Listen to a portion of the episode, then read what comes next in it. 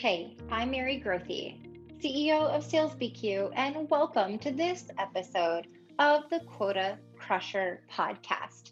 Today, it's just me, yours truly, and I'm bringing you a topic that I care deeply about. It's called PCE. What the heck is that?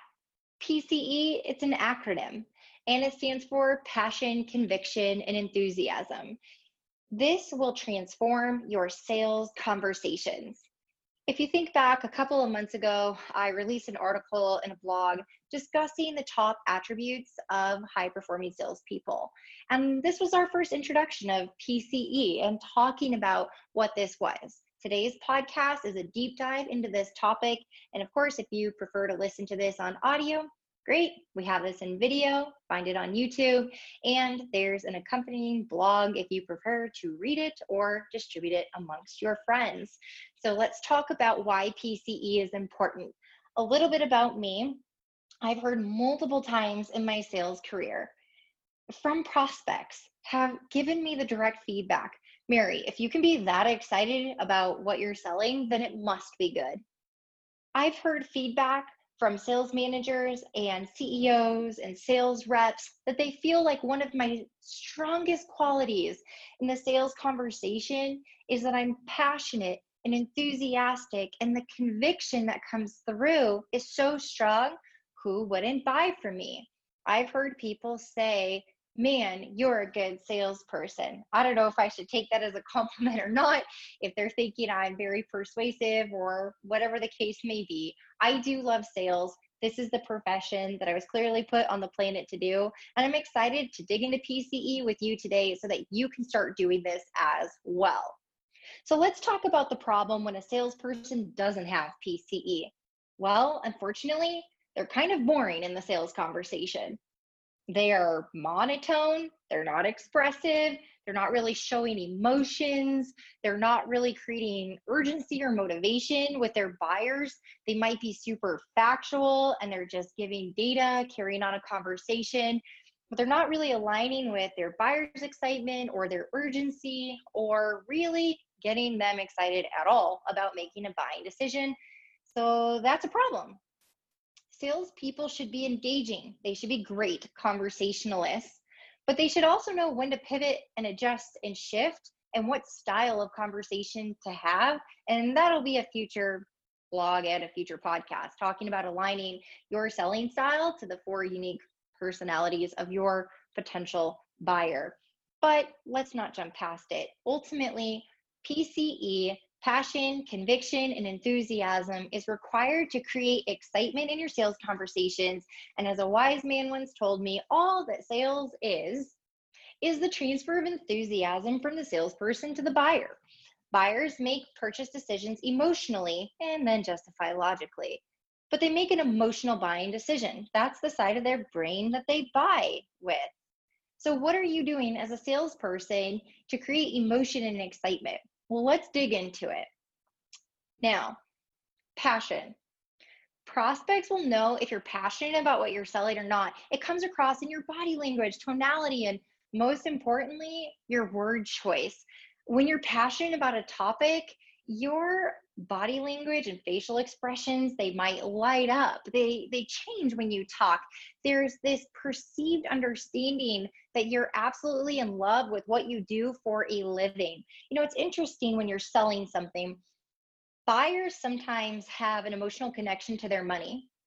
And i've heard many buyers say that they're hesitant to spend money with a salesperson they don't really like or connect with or too excited about because they don't want them to quote unquote get the sale. They don't want them to get the commission. Ultimately, they don't want that person to quote unquote win. People want people to win, people that they like, people that they're rooting for.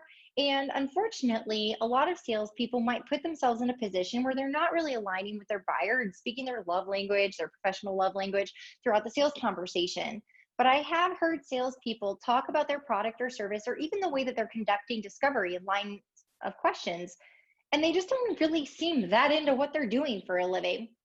Sometimes they're monotone, sometimes there's just really no engagement. I don't even, I don't know if they're having a bad day or if they're just not invested is, or excited about what they sell. I feel like this passion layer is really important. I sold payroll and HR services for for eight years, and payroll, right? Like who grows up as a child saying, I'm going to sell payroll services when I grow up. I didn't even know that was a thing until I started working for the company as an admin assistant. I didn't even know what they did for a living. It was such a foreign concept for me. And then ended up becoming the number one salesperson there in my first year in sales.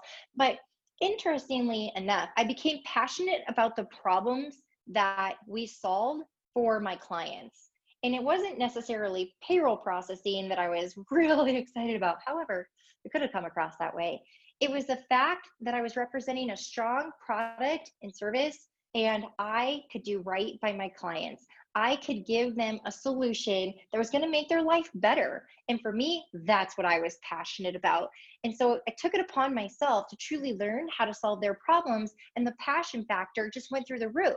I would task you to really ask yourself if you're not passionate about what you're selling, why are you selling it? Because there's, I don't know, thousands of products and services out there that you could be representing and selling.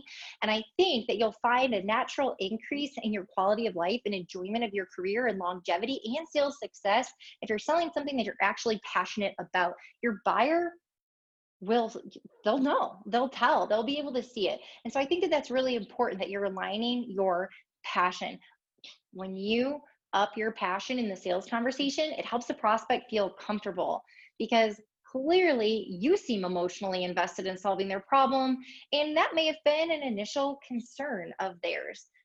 Passion creates great alignment emotionally between you and the buyer, and really having the passion driven purpose of solving their problem. What more could they want? I mean, maybe they want it for free, but more, what could they really want more than that? If somebody who's emotionally invested in making their life better. So let's talk about conviction. Now, with conviction, we're looking at driving credibility in the sales conversation, and this is going to lead to more closed revenue. Oof, thank goodness. Conviction comes through as a position or a stance on solving the prospect's problem. So it's different than passion.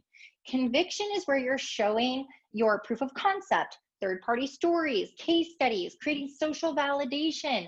You're able to take a stance on something and really have conviction that you can solve their problem and give them quantifiable information of how you're going to save them money, or whatever your ROI measurement is in the conversation, if it's putting time back in their day, if it's helping them get to the next level in their business, if it's solving a problem no one on their team has ever been able to solve, or maybe it's a new problem, maybe it's tied to the economy or market volatility, whatever it is, if you're able to bring in credibility, proof of concept, knowledge, something that sets you apart, that's where conviction comes in. It's a stance or a position on solving their problem that is undeniable. I would call this irrefutable evidence that your conviction is so strong and you're showing knowledge and credibility that your competition simply can't. And maybe it's not even direct head to head competition. Maybe this company has tried to solve or fix or address the problem in the past. Maybe they've worked through people internally, externally, product services, technologies, teams, whatever to solve this and it just hasn't happened. But when you can come in and speak intelligently and you've got the credibility factor and that proof of concept, the conviction is going to pour through and their comfort level will increase significantly. It's also going to help lower their guard. And man, if you know anything about progressing a sales conversation, it's not easy to do when it's a one way conversation. You need the prospect to lower their guard. You two need to be doing it together and again, those third party stories and social proof, man, does this help you go in the right direction. Well, let's talk about the last letter in the acronym PCE. This one is enthusiasm. Yes, that is different than passion. I like to think that we start with passion, then we get into conviction, which is how we're showing proof of concept. But passion is really, I'm aligned and emotionally invested in solving your problem. And I represent my company and I swear by what my company does and our product and service and then we get into conviction, how I'm going to solve this problem. We give you proof of concept. I'm a knowledge ninja. I'm going to take care of you. You should have zero concern. I've got this. I'm going to make this happen. I mean, me and, my company or product or service that I represent. Now we need to get into the most important part, which is enthusiasm. This is where we're creating motivation and urgency for them to progress the sales conversation into actually closing the deal. How do we do that? Well, there's different points of the sales conversation where you can really align with the buyer's buying signals and start to uncover things like timeline, budget, decision process, everything that's really needed to know how we progress deals to close. Those are very important components. But once we're ensuring that we are in front of a decision maker or a decision team, or we've got the right people and we're creating this enthusiasm, it's really helping them understand what the next steps look like and creating it visually that they can be emotionally bought in. So I have done a great job in some of my sales cycles and sales conversations where I've created great passion, brought in the conviction so they're clear on how I solve the problem, but wasn't great on transferring enthusiasm. There were too many red flags or red tape, excuse me, at the end of closing the deal if you have a product or service that requires an implementation period, especially a technology, if it's a rip and replace, if you're stripping out a backbone of a company in a technology layer or a component of the tech stack that you're replacing out, it might be a huge undertaking. And as passionate as you are and as great as your conviction was about solving their problem, if you haven't transferred the enthusiasm to the buyer and they are willing to acknowledge and say, yes, this is going to be a big change. Yes, this could be a heavy lift.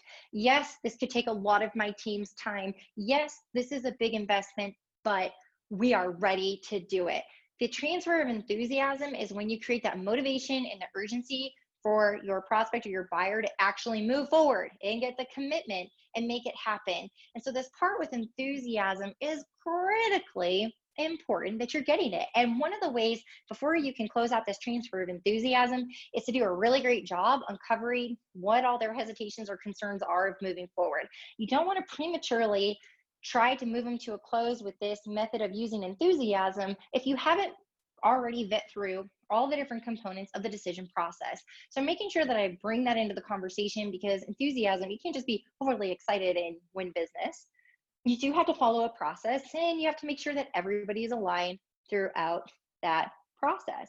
But once we get to that point, and we're able to ensure that the transfer of enthusiasm has officially happened, this is where emotionally they're so bought in. And what I mean by that is there's fear in change, there's hesitation in change, but you've had their pendulum you've allowed the pendulum to swing for them so far to the other side where they're so bought in, they're willing to overlook the potential hesitations or concerns about making a change. And that's a transfer of enthusiasm. And then it's your responsibility to keep that high. So wherever your handoff process is and transferring this over to operations or implementation or whatever you name it, you've got to make sure that you're also transferring the enthusiasm internally to your support team. So there's not this super awkward fall off of you being this amazing salesperson and then the ops team gets it and then they go, oh, they make the prospect start over from the beginning and asking them all the same discovery questions you've already asked, which is super annoying. You lose your customer confidence. And so you just got to make sure that your company is working out that transition. So there's a great transfer of enthusiasm. I highly recommend that you are on those calls, the handoff calls, the initial implementation calls, whether that's company policy or not. It's okay for you to be different and do remarkable things in your sales career. So that is us talking about PCE. And now you have what you need to start introducing PCE into your sales conversations. Here's the best way to get started. First, benchmark yourself.